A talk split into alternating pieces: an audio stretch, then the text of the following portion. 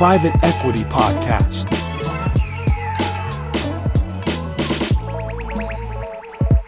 Je suis Antoine Sage et je vous propose de partager un thé avec les personnalités de l'écosystème du private equity. Sans langue de bois, chaque invité nous parle de son expertise, de son parcours et de sa vision du private equity. Chacun sa tasse de thé. GPs, LPs, régulateurs, prestataires et partenaires. Avec le podcast Private Equity, toutes et tous sont les bienvenus tant qu'ils enrichissent notre vision du PE. Bienvenue dans notre podcast sur le Private Equity. Aujourd'hui, nous avons le plaisir de vous présenter Alix Legris de la Salle. Alice, vous dirigez la branche Impact et Regenerative Financing d'AXA Climate et êtes une professionnelle accomplie dans le monde de la finance et de l'investissement. Vous conseillez à ce titre, entre autres, les différents acteurs financiers avec lesquels vous travaillez chez AXA Climate. Diplômé de Mine Tech en tant qu'ingénieur civil, vous disposez également d'une solide expérience dans la transformation digitale et le conseil grâce à vos responsabilités exercées pendant plus de 5 ans dans le domaine. En parallèle, vous êtes engagé chez Time for the Planet, une organisation dédiée aux projets environnementaux, mais également chez les Shifters, un groupe de réflexion engagé dans la transition énergétique.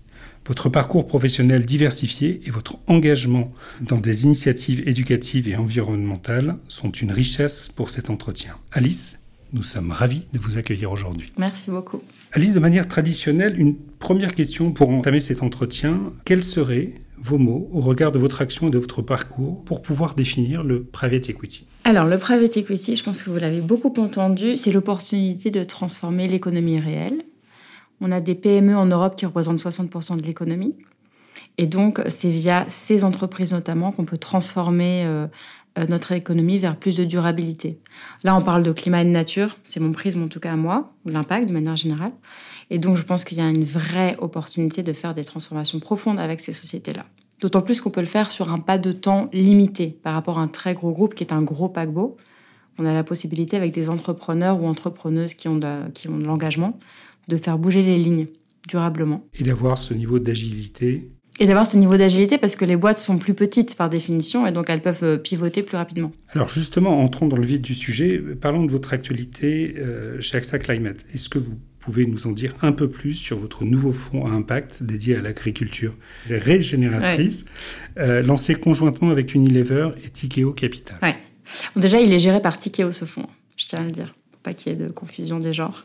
Alors oui, ce fonds d'abord, il a commencé à naître euh, fin 2021, quand on s'est rencontré avec Tikeo et Unilever, avec des convictions hyper fortes sur le sujet euh, de la transition agricole.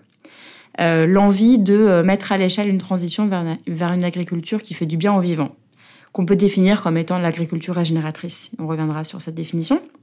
Donc une conviction forte d'y aller, de financer cette transition et de le faire à trois parce que euh, un acteur financier Tikeo, un vrai savoir-faire dans le private equity, un acteur corporate euh, Unilever qui a vraiment besoin de faire basculer sa chaîne de valeur et puis AXA Climate qui sommes à la fois un acteur financier par le groupe AXA mais surtout un acteur de l'impact et de plus en plus de la régénération et donc ça avait du sens aussi qu'on soit présent autour de la table. Et donc ce fonds, il a été annoncé en, on va dire pseudo-officiellement en mai 2022 pour dire qu'on avait l'intention de le monter. Premier closing euh, octobre 2023 et euh, oh, octobre 2022 pardon et un premier deal récemment, un deal dans une société, une grosse société de biocontrôle biointrant euh, qui s'appelle BioBest. Voilà pour ce fonds, sachant que c'est un fonds de private equity, c'est un, fonds à impact, mais c'est un gros fonds puisque la, taille cible c'est un milliard. D'accord. L'objectif aussi de ce fonds, c'est de faire comprendre qu'on peut investir dans ces actifs agri euh, qu'il y a un business case d'investissement. Euh, ce qui en fait est un peu aujourd'hui le, parent pauvre, l'agri est un peu le parent pauvre en fait de l'investissement. Il y a peu de gros fonds qui sont intéressés à ce thème-là. L'agriculture durable, hein, j'entends. Donc euh, notre première, d'ailleurs notre première mission chez AXA Climate, c'était de convaincre le groupe AXA de mettre de l'argent dans ce fonds. On a mis 100 millions parce que nous on n'est pas investisseurs hein, chez AXA Climate, on est on n'est pas grand-chose d'ailleurs dans le groupe, on est tout petit, mais on a convaincu le groupe d'y aller. Et, donc, on a tous mis 100 millions autour de la table, Tikeo, Unilever et, euh, AXA. Et puis, ce fonds, euh, maintenant, bah, il, voilà, il est live parce qu'il y a un premier deal dans le fonds et, euh, c'est la, levée de fonds est en cours. Et alors, votre nouveau fonds est une belle illustration de cette caractéristique du PE à être en lien direct avec l'économie réelle. En quoi est-il important de proposer une source de financement supplémentaire à notre agriculture ou à l'agriculture en général? Je pense qu'il faut repartir du fait que l'agriculture, si je caricature un peu, telle qu'on la connaît jusqu'à maintenant, elle a été fabuleuse pour les rendements. Elle nous a bâti, euh, après-guerre, euh, après Seconde Guerre mondiale, une souveraineté alimentaire euh, fabuleuse, quoi, en Europe et ailleurs dans le monde. Et le problème de cette agriculture, c'est qu'elle est destructrice nette de, du vivant. Elle est dégénératrice, si on veut faire le parallèle avec la régénération. Voilà. donc sur le long terme, on est perdant. On est tous perdants. Que ce soit les écosystèmes humains ou non humains. On va tous y perdre parce que si les sols sont épuisés, on peut plus produire d'alimentation, on peut pas produire non plus une grande partie de notre textile, une partie de notre pharma, euh, de notre industrie pharmaceutique, de la cosmétique. Euh, bon, j'ai pas cité les boissons, mais tout ce qui est vin et spiritueux est lié au terroir. Donc, en fait, on a une très grosse partie de l'économie qui s'effondre si on n'a plus de sol. Pendant longtemps, on n'a pas compris que c'était le support de la vie. Euh, et donc, on n'en a pas pris soin, mais parce qu'on était ignorants, tous collectivement. De, de cette interdépendance de cette structurelle. Interdépendance structurelle, ouais. Euh, donc l'agriculture telle qu'elle est aujourd'hui en majorité, elle est plutôt destructrice. Donc à court terme, ça marche, à long terme, ça marche pas. Euh, ce qui fait que euh, il faut la régénérer. D'où l'objectif de l'agriculture régénératrice.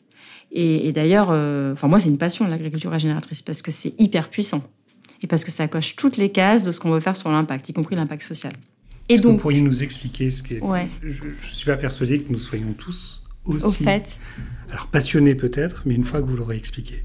Oui, on peut définir. Alors, en plus, attention parce que le monde académique dit l'agriculture régénératrice, c'est pas tout à fait tout ce qu'on veut véhiculer, c'est plutôt l'agroécologie. Mais le regen, l'agriculture régénératrice, c'est le mot utilisé par les grands corporates, c'est de plus en plus sur le marché, donc on, a, on l'assume, on prend ce, terme-là. Qu'est-ce que c'est l'agriculture régénératrice? C'est un ensemble de pratiques euh, pour euh, restaurer la santé des sols agricoles. Et les sols agricoles, ils sont en bonne santé quand il y a de la vie dedans, quand il y a des micro-organismes. on parle souvent des vers de terre, mais les bactéries et les champignons sont fondamentaux pour tous les cycles de l'eau, de l'azote, euh, de la potasse. Donc de la vie dans les sols, du carbone dans les sols qui nourrissent ces micro-organismes, donc de la matière organique dans les sols. Et ça, c'est l'objectif de l'agriculture régénératrice, c'est de restaurer cette santé dans les sols. Et ce que ça permet de faire, du coup, in fine, c'est de séquestrer du carbone, donc ça a un impact positif pour euh, atténuer le changement climatique. Restaurer la biodiversité dans les sols, c'est bah, bon pour la biodiversité dans les sols et au-dessus du sol, puisque c'est le début de la chaîne alimentaire. Ça permet aussi de mieux retenir l'eau. Et ça, c'est fondamental. On parle beaucoup des sécheresses dans le monde agricole, euh, en France ou ailleurs en Europe. Hein. Euh, bah oui, un sol qui est en mauvaise santé, il retient pas bien l'eau parce qu'il est très imperméable et donc c'est un peu comme une éponge très sèche, elle peut pas retenir l'eau. Un sol en bonne santé permet de, retenir beaucoup mieux euh, des, précipitations, d'être bien plus résistant aux sécheresses. Également, euh, ça permet d'avoir une qualité de l'eau bien meilleure parce qu'un sol en bonne santé, c'est aussi un sol sur lequel on met moins d'engrais chimiques. Et donc, vous connaissez le problème des algues vertes et compagnie, c'est aussi lié en fait à des fuites ou de déversement de, de matières euh, actives, chimiques, dans nos cours d'eau, euh, qui, in fine, fait que certains, certains organismes, comme les algues vertes, adorent ça. Mais, euh, mais en fait, c'est en termes de qualité d'eau, c'est un vrai problème aussi. Donc, si vous voulez, l'agriculture régénératrice, c'est recréer des écosystèmes vivants sur les parcelles agricoles qui n'ont pas besoin d'intrants exogènes, ou très très peu, euh, parce qu'il y a de la vie un peu partout, notamment dans les sols. Et donc, on peut produire euh, de manière un peu à la permaculture, mais mise à l'échelle. Ce qui veut dire qu'en fait, de manière beaucoup plus vivante et beaucoup plus naturelle, on va continuer à produire des vrais rendements, il y a vraiment des rendements agricoles, mais en utilisant beaucoup moins d'intrants, voire plus d'intrants. Et c'est une approche holistique qui est à la fois en termes de sol, et, même l'élevage, parce que euh, on va remplacer de l'engrais minéral par de l'engrais organique, et l'engrais organique, c'est ni plus ni moins que euh, du fumier, du lisier, euh, ça peut être de l'urine aussi. Enfin bref, il y a tout un tas d'une façon de repenser la façon dont on crée de la fertilité au niveau des sols et de les faire de manière beaucoup plus naturelle, plutôt que d'apporter de l'intrant chimique et plutôt que de mécaniser à outrance. Ce qu'on a fait après-guerre, ce qui a été encore une fois fabuleux sur le court terme et qui aujourd'hui, on se, heurte à une limite qu'on tue nos sols. Et qu'un sol qui, qui, est mort et qui devient de la poussière, il peut plus rien produire. Donc euh, on se prend un mur là. Et qu'est-ce qui vous a permis de convaincre ces investisseurs qui vous, qui vous rejoignent, ces partenaires justement de, sur cet engagement qui est un engagement qui semble essentiel? Je pense plusieurs ingrédients. Le premier, dire euh, que le monde, que ce soit la réglementation euh, qui bouge dans le sens de plus de, pratiques régénératrices, ou que ce soit donc un effet de marché, ou que ce soit les corporates qui prennent, les, agroalimentaires qui prennent tous des engagements d'agriculture régénératrice, ça fait que ça crée un marché. Donc il y a un moment donné où euh, si tout le monde s'engage, il faudra bien qu'il y ait des gens qui produisent de manière régénératrice. Donc il y avait un peu ce côté, euh, le marché va dans ce sens-là, dont une opportunité. Ensuite, il y a un sujet de business case parce que le, le, point souvent c'est de dire en fait c'est bien joli mais il n'y a pas de rendement euh, c'est pas rentable ce truc. Il n'y a pas de rendement euh, économique et financier. Bon il y a quand même certaines études qui vont dans le sens de la rentabilité. Donc euh, c'est possible d'avoir un business case et d'investissement que ce soit investissable et pas de la simple philanthropie aussi parce qu'on n'est pas là pour quand on est un investisseur privé pour mettre de, des fonds purement philanthropiques c'est pas l'objet donc business case, euh, on va dire marché. Ensuite l'impact, effectivement aussi de dire bah, ça coche toutes les cases de l'impact, puisque je vous ai parlé d'eau, je vous ai parlé de climat, je vous ai parlé de biodiversité, le sujet social aussi. Hein, 50% des habitants de cette planète ils dépendent de la production agricole. C'est leur métier, c'est leur subsistance. Donc il y a quand même euh, un certain nombre d'impacts sociaux positifs. Et la santé humaine, on le sait, on le touche souvent du doigt par les pesticides, etc. Santé humaine, santé animale, santé de nos agriculteurs et agricultrices. Donc il y avait un certain nombre de choses. Impact, business case, euh, marché qui commence à frétiller, aussi des, investisseurs qui y vont. Donc au début c'était très niche, maintenant il y a des plus gros investisseurs qui commencent à se bouger. Donc quand on dit ça à un directeur d'investissement chez AXA, il se dit bon. Et puis on a été cash, on lui a dit euh, à notre directeur d'investissement, on a déjà commencé à convaincre le groupe, hein, donc je parle de, ma maison. C'est bien la forêt, on fait beaucoup de choses en forêt chez AXA. Mais en fait, si on oublie l'agriculture, on oublie la moitié du problème, quoi ou la moitié de la moitié de la solution. Donc on a convaincu là-dessus. Euh, c'est pas simple encore aujourd'hui. C'est pas simple parce que parce que les gens préfèrent des choses plus cadrées, type énergie renouvelable. Euh, ce qui est très bien aussi, hein, euh, ça va pas en inadéquation. Mais l'agriculture, c'est plus complexe parce que c'est du vivant. Euh, donc le vivant, c'est pas que du carbone. Le vivant, c'est tout ce que j'ai cité avant, à minima. Donc comment euh, comment on a, on a créé ce fonds en essayant aussi d'être très cadré sur l'impact, en disant en fait on va mesurer de l'impact positif sur l'environnement, sur l'eau, sur la biodiversité, sur le climat. Donc il y a des codes qui étaient retrouvés, mais en revanche on a clairement assumé qu'on n'allait pas faire des tonnes de CO2 équivalents et uniquement, parce que sinon on perd de vue ce que c'est que l'agriculture. Donc on a convaincu par ces aspects-là. Je pense qu'il y a encore une grande route pour convaincre plus. Et d'ailleurs, ce fonds, il a vocation à dire un milliard sur l'agriculture régénératrice. Ça paraît beaucoup, c'est très peu, mais ça paraît beaucoup, mais c'est possible de le faire et on espère que d'autres financiers vont se pencher dessus. Parce que c'est l'objectif d'influence du marché aussi qu'on met derrière. Donc voilà, je pense que la route est encore très longue. Puis au-delà de la grille, il y a le sujet des solutions basées sur la nature, dont une partie sont aussi investissables. Oui. Et donc ça, c'est un autre aspect qu'on va pousser chez AXA Climate, euh, de pouvoir euh, aller sur d'autres fonds, sur des sous-jacents nature, pas uniquement agri. Parce qu'on y croit. En tout cas, moi, ça me donne de l'espoir. Partagé. Très partagé. Et, vous ne mentionnez pas les, bénéficiaires ultimes, c'est-à-dire, à savoir nous aussi, qui sommes euh, au bout de cette chaîne en, termes de, en tant que consommateurs, mais aussi indirectement en tant qu'investisseurs. je pense notamment à cet environnement d'investisseurs institutionnels. Vous sentez aussi très clairement qu'il y a un besoin de tangible, d'investissement tangible dans cette direction et que l'impact ne peut pas euh, se doit de devenir euh, quelque chose que l'on peut réellement ressentir, toucher, et bah, sur laquelle on peut construire plus sereinement. Oui, et en même temps, il y a ses limites parce que. non, mais les LP, donc là on parle des LP, hein, ils cherchent beaucoup hein, de, la durabilité euh, la plus forte possible. Mais souvent, ils disent l'impact ne doit pas être au détriment du rendement. Ce qui en soi, j'adhère complètement à ça. Mais il y a quand même une limite, c'est-à-dire qu'on peut pas faire, on peut pas avoir un fonds euh, de 7 ans qui fasse monts et merveilles. Je pense qu'on a assumé sur ce fonds-là qu'il fasse 12 plus 1 plus 1 plus 1, donc 15. Mm C'est pas encore un fonds evergreen, ce serait encore mieux si c'était evergreen, mais le temps de la transition du vivant, régénérer le vivant, ça prend du temps une parcelle agricole, on estime entre 5 et 10 ans. Donc ça veut dire que on peut pas avoir un fonds d'investissement qui adresse cette transition et qui se, se limite à, à 7 ans de durée de vie parce que ce serait complètement euh, serait pas aligné au vivant. Donc je pense qu'il y a besoin que les LP comprennent qu'il y a besoin de plus de temps, donc un capital qu'on dit patient.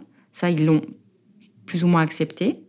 Mais je pense que l'étape suivante, c'est de dire, je dis pas qu'il faut que les rendements financiers soient plus faibles, parce que je pense que ça, c'est une erreur, euh, c'est une erreur, mais en fait, on n'a pas encore une matérialisation d'évolution de valorisation de boîte basée sur euh, cette durabilité. C'est-à-dire que moi, je crois beaucoup que dans le temps long, une société qui n'est pas éco-compatible ou un projet qui n'est pas éco-compatible, il aura une valeur plus faible.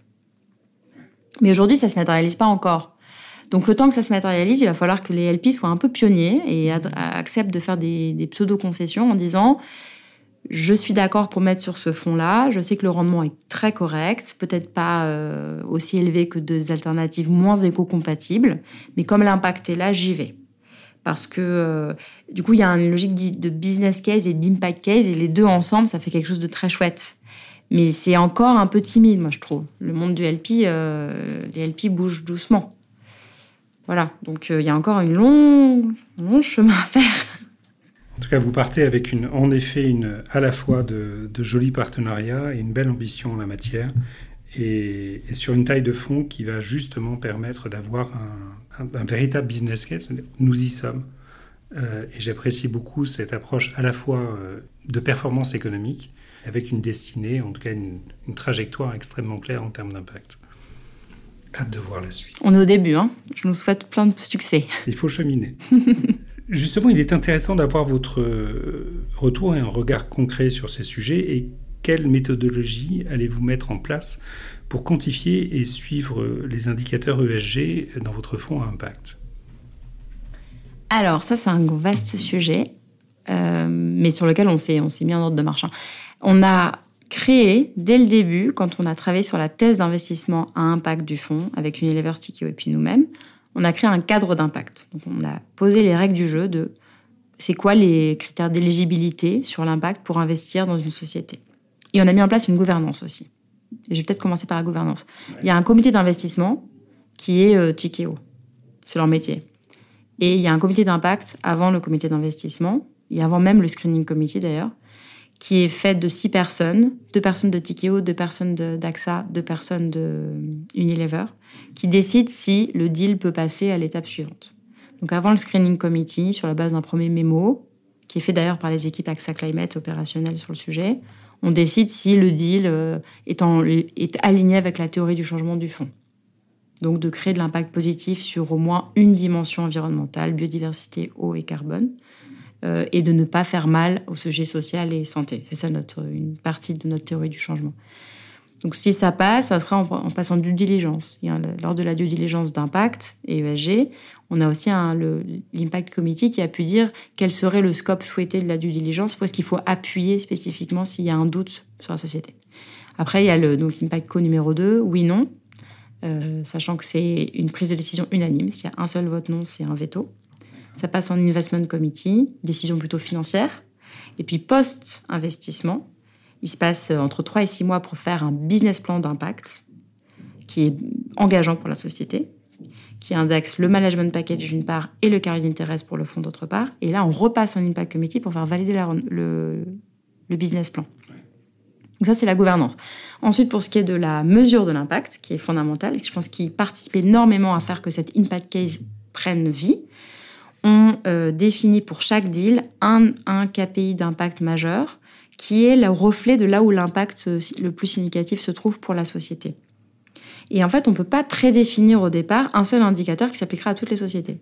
Donc, pareil, au départ, il y a un peu de naïveté collective en disant Ah, tiens, ça va être des tonnes de CO2 équivalents. Oui, dans certains cas. Par exemple, si je prends un deal de biochar, le biochar a la spécificité de stocker de manière très pérenne et permanente dans le sol du carbone. Euh, bah, ça peut être ça l'indicateur qui est utilisé pour une société de biochar. Mais pour une société qui fait des biocontrôles, d'ailleurs c'est la première société dans laquelle on a investi, l'impact majeur c'est la biodiversité, pas le climat. Et donc la biodiversité, c'est pas des tonnes de carbone. La biodiversité, ça va plutôt être de l'écotoxicité évitée. Alors ça paraît un peu technique, un peu complexe, mais il se trouve que c'est comme ça qu'on a proposé de le mesurer. Donc autant on a nos dimensions d'impact qui sont claires, on dit c'est 3 plus 2, c'est eau, climat, biodiversité, plus social et santé, autant on ne prédéfinit pas au départ un seul et unique indicateur applicable à tous. Et donc cela signifie que dans le cadre de la, du suivi de, vos, de, votre portefeuille, vous avez ce, suivi dual entre les éléments financiers et d'impact. Et le, comité de suivi réunit ces deux composantes ou, reste en parallèle comme vous le faites au moment de la prise de participation? Alors là, c'est encore théorique parce qu'on n'a pas encore mis en pratique, mais ce sur quoi on s'est accordé, c'est que lors des LPAC trimestriels, il y aurait une mention d'impact, soit à tous les LPAC, soit au moins un annuel lors, de la publication du rapport d'impact. Euh, donc on rajoute ça à l'ordre du jour.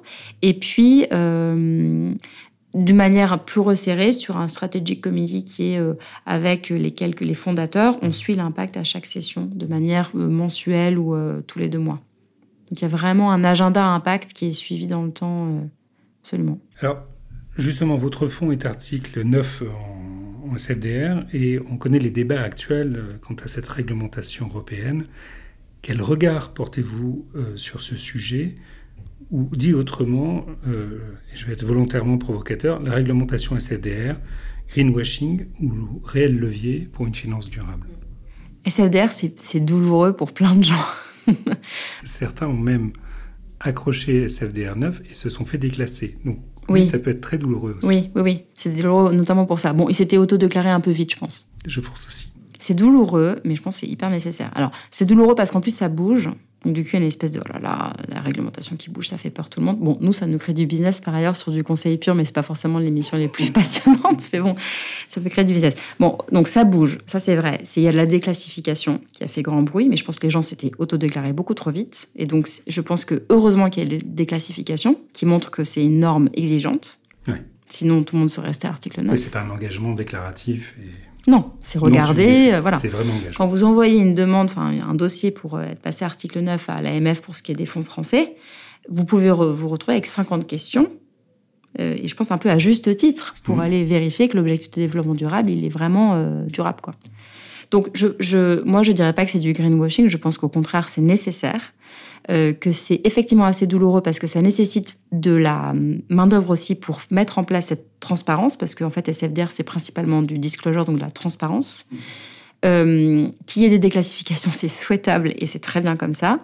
Ce qui serait chouette, c'est qu'il y ait une, euh, dans les évolutions, qu'on puisse distinguer les fonds à impact des fonds à objectif de développement durable. Donc un peu des fonds ESG d'un côté et les fonds impact de l'autre. Aujourd'hui, il n'y a pas de, définition de l'investissement impact dans la CFDR. Le sens de votre commentaire est au regard du régulateur, donc de l'AMF euh, ici à Paris, ou euh, du suivant l'angle des investisseurs Pour le régulateur, mais pour les investisseurs, ça apporterait aussi euh, un alignement entre les deux serait chouette. Parce qu'aujourd'hui, les gens qui disent article 9 égale impact, c'est faux. C'est pas, pas vrai. Article 9, c'est j'ai un objectif de développement durable, je l'ai explicité, je le suis euh, et je suis transparent dessus. Mhm. Donc c'est la durabilité euh, qu'on espère être la plus forte possible, mais ça n'est pas de l'impact. si je suis SFD, enfin je, peux être un fonds d'impact sans être article 9 et l'inverse. Euh, l'impact c'est plutôt une notion de place aujourd'hui. L'investissement impact, il est défini par France Invest, a fait sa définition. Vous avez le GIN qui donne sa définition, l'IMP, etc. Donc c'est un effet de place, un peu comme TCFD a été un effet de place avant de, rentrer dans la réglementation. Ce serait souhaitable que cette définition d'un fonds d'impact soit aussi prise par le régulateur un jour. Euh, dans le cas du Brexit, le UK est en train de mettre en place sa propre réglementation. Il semblerait qu'il y ait une définition de, de fonds impact euh, ou, et un équivalent de article 9. C'est pas la même chose. Et ça serait chouette, en fait, ça apporterait de la clarification. Parce que je pense que là où il y a de l'abus aussi, c'est de dire je suis article 1, donc je suis impact. Donc dit autrement, la réglementation permettrait justement d'écarter les, tentations de, greenwashing et permettrait de vraiment de clarifier le niveau d'engagement et de s'assurer que les acteurs qui s'engagent sur cette voie euh, le font réellement euh, et, qu'on se retrouve avec, des titres qui ne soient ou des termes qui ne soient pas décrédibilisés par la suite. Oui, moi je pense que c'est une bonne réglementation. Et la taxonomie? La taxonomie, elle est incomplète, parce que par exemple, il n'y a pas de taxonomie sur l'agriculture. Donc, euh, et je ne sais pas si elle sortira bientôt d'ailleurs, mais la taxonomie, ça va dans le bon sens aussi. Ça fait partie de, une capacité à pouvoir discerner une activité éco-compatible d'une autre. Donc je pense que c'est souhaitable. Mais les gens vous diront, il manque la taxonomie de la transition, il manque la taxonomie euh, sociale, il manque la taxonomie agricole. Euh, et je suis d'accord avec ça. Si on veut mettre en taxonomie notre activité économique, il faudrait aller sur l'ensemble des champs et c'est compliqué. c'est très compliqué. Donc euh, voilà, il faudra que ça aille plus loin. Alors justement, une dernière question, et plus large pour finir notre entretien. Comment voyez-vous le private equity en 2050 Déjà, on va le voir tous. On va le voir. Parce que 2050, c'est dans pas très longtemps, donc on sera vivant pour voir ces choses-là. Euh, je vois le private equity euh, net zéro déjà. Je pense que ce sera. Enfin, c'est l'économie doit être net zéro en 2050. Donc si le private equity n'est pas, bah il y aura un sujet. Ça c'est sur le climat. J'espère un private equity nature positive, c'est-à-dire qui crée, qui régénère des écosystèmes, qui participe à régénérer des écosystèmes vivants par de l'agriculture, par de la forêt, par de l'économie bleue qui vaille la peine. J'espère aussi peut-être qu'à ce moment-là, euh, Fonds Impact, ça, soit, ça même plus comme dénomination, parce que j'espère qu'à ce moment-là, la valorisation des entreprises sera alignée avec une éco-compatibilité. Donc il y aura plus besoin de distinguer l'impact du reste. Alors, je parle de l'impact environnemental. Et j'espère aussi je pense aussi qu'il y aura des portefeuilles de private equity qui se seront cassés la gueule complètement. C'est-à-dire qu'ils seront plus, euh, il n'y aura pas d'exit possible de certaines sociétés parce qu'elles sont pas, parce qu'elles seront dévalorisées. Mhm. Elles plus, elles n'auront plus de valeur. Et ça, il y aura des cas, je pense, des cas assez emblématiques de fonds qui étaient particulièrement euh, bien vus et qui se, qui ont des actifs échoués, hein, des actifs échoués. Euh, parce qu'ils ne sont pas alignés avec les limites planétaires, euh, parce qu'ils sont à risque de, face au changement climatique, et donc ça euh, ça se vend plus. Et ce serait souhaitable. Oui, oui, tout à fait. Et, à ce moment-là, est-ce que ces sociétés seraient complètement irrécupérables ou on crée un marché de distress euh? Il y en a qui sont de toute façon pas compatibles, donc soit elles font un pivot complet, on garde que la coquille extérieure, on change tout, et c'est peut-être une thèse d'ailleurs hein, de, de buy-out complet je rachète juste la coquille et le reste, j'enlève. Mais euh, je pense qu'il y, aura une, a une partie sur laquelle il faut faire le deuil, une partie de nos, activités économiques qui ne sont pas compatibles avec le, les limites planétaires. Donc ça ne doit pas exister, il ne doit plus y avoir ça dans les entreprises du tout. Notamment les petites. Une disparition de contrepartie. J'ai un actif, cet actif n'est plus tolérable ou acceptable en fonction de ses caractéristiques il, est, il a plus de valeur. donc, en fait, euh, dans le monde économique, puisque l'économie sera encore là, et donc, en fait, euh, un, acteur financier n'en voudra plus. À moins d'acheter quelque chose pour un euro symbolique. Un peu, je suis en faillite euh, écologique, donc j'achète un euro symbolique, et puis après, j'en fais autre chose. Et ce sera sûrement des tests de fond, d'ailleurs.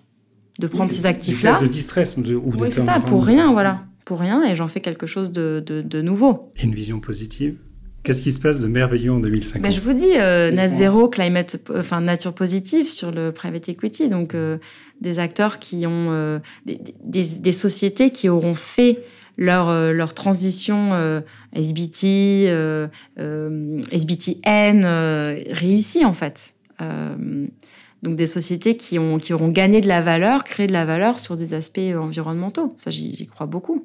Je pense que c'est comme ça que le private equity peut faire bouger l'économie. Donc c'est hyper positif en fait. Ce que je veux dire, c'est que un peu d'extrême, ça montre que les choses changent. Si SFDR, euh, ça crée pas de déclassification de fonds, c'est que ce n'est pas assez exigeant. Et donc le fait que ça crée des déclassifications de fonds, c'est que c'est exigeant. voilà, bah, c'est exigeant. Presque c'est suffisant, je sais pas, mais en tout cas c'est opérant. Euh, si le, le, private equity, il n'y a pas de, de, fonds échoués, c'est que c'est qu'on n'a pas fait la transformation de l'économie parce qu'elle est dure cette transformation elle est d'autant plus dure qu'on prend du temps à la faire et qu'on ne se met pas en ordre de marche euh, suffisamment vite. Voilà, donc euh, dans 25 ans, parce qu'en fait, 2050, c'est à peu près dans 25 ans, ce qui est peu. Dans 25 ans, je crois qu'il y aura des fonds qui, auront, euh, qui seront complètement échoués. Et, je crois que c'est souhaitable. Mais du coup, c'est plutôt positif, même si je le, je, le, je le, donne de manière un peu extrême, négative. Ah non, ça a le mérite d'être très tranchant et de nous permettre de regarder en face euh, vrai sujet. Certains acteurs pourraient ne plus être là, et l'histoire a démontré que certains acteurs, à un moment, n'étaient plus là. Et vous évoquez un choc qui peut être beaucoup plus important avec des enjeux qui sont majeurs et qui nous concernent collectivement. Ce qui me mène à la dernière sous-question. En 2050, qui investit en private equity? Est-ce qu'on continue à avoir principalement des institutionnels sur de très gros volumes ou est-ce qu'on a, est-ce qu'on accueille aussi euh, des investisseurs plus modestes, mais qui eux vont être super engagés? C'est déjà le cas aujourd'hui. Vous avez des, des family office qui investissent dans des fonds. Euh, c'est sûr que les tickets sont quelquefois plus faibles que des instituts qui ont beaucoup, beaucoup d'argent. Euh, mais je crois que ce qui est certain, c'est que la vision long terme, elle appartient souvent, on, cite les familles, on cite les individuels qui sont plus patients. Donc, euh, moi, je veux quand même croire, mais peut-être parce qu'on est chaque ça, je veux croire que les instituts peuvent changer un tout petit peu la donne aussi. Parce que derrière, c'est de, de l'argent d'épargnants, hein, en partie. Et les épargnants, ils cherchent aussi à se projeter sur le temps long. Euh, donc, euh, je, moi, je crois vraiment que les institutionnels, sur le capital, notamment leur patience, la patience de leur capital, ils peuvent changer un petit peu leurs règles du jeu. En tout cas, c'est notre mission. Hein, c'est ce qu'on essaie de faire. Et les family office ont un rôle à jouer. Euh, les individuels sur des plus petits tickets aussi. Euh. J'espère aussi une autre chose, parce qu'on n'a pas évoqué le secteur public, mais sur des biens communs l'agriculture, c'en est un. Hein. Se nourrir, c'est quand même tout en bas de l'échelle hein, de la pyramide Maslow. Sur des biens communs, euh, sur l'eau, etc. Il devrait y avoir de plus en plus de possibilités de faire des choses en, public-privé, en blended finance. C'est très compliqué aujourd'hui de faire un fonds de blended finance parce que, enfin, moi je suis pas une experte, mais je comprends que ça prend du temps, euh, ça prend des années en fait à structurer un fonds comme ça. C'était plutôt fait pour le pour le les pays du Sud et c'est tout à fait euh, souhaitable de continuer. Mais sur ces aspects de bien commun liés à la nature et au vivant, euh, ça serait assez logique qu'il y ait le public et le privé qui s'allient de plus en plus. Parce que le public, euh, c'est l'intérêt général de, restaurer ces écosystèmes, donc ils ont intérêt à y aller. Euh, ils peuvent prendre les premières pertes, voire faire de la subvention pure ou en équivalent, ce qui est déjà fait d'ailleurs sur la PAC qui mériterait d'être un peu plus verte d'ailleurs, mais bon, bref, voilà. Et puis au-dessus de ça, les acteurs privés, ils peuvent avoir un intérêt, se ressentir euh, rassurés d'avoir l'acteur public qui prend les premières parts, et du coup, générer un rendement financier qui les intéresse. Donc ces approches-là, elles sont à... Moi, je pense qu'elles devraient émerger de plus en plus parce que c'est quand même assez naturel de mettre le public et le privé ensemble sur des causes euh, qui nous touchent tous dans notre quotidien.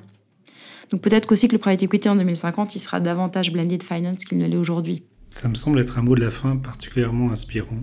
Euh, Alice, un grand merci. Merci à vous. Pour cet échange, le temps d'un thé. Euh, merci de nous avoir secoués, éclairés. Et nous vous souhaitons, qu'est-ce que nous vous souhaitons? Une très belle levée et surtout de, de belles structures à accompagner. Ouais, et d'autres fonds. Et d'autres fonds, entendu. merci beaucoup. Merci. Si l'épisode vous a plu, partagez-le sur vos réseaux. Abonnez-vous au podcast Private Equity sur Apple Podcasts, Spotify, Deezer et SoundCloud. Notez-nous et n'hésitez pas à nous donner 5 belles étoiles.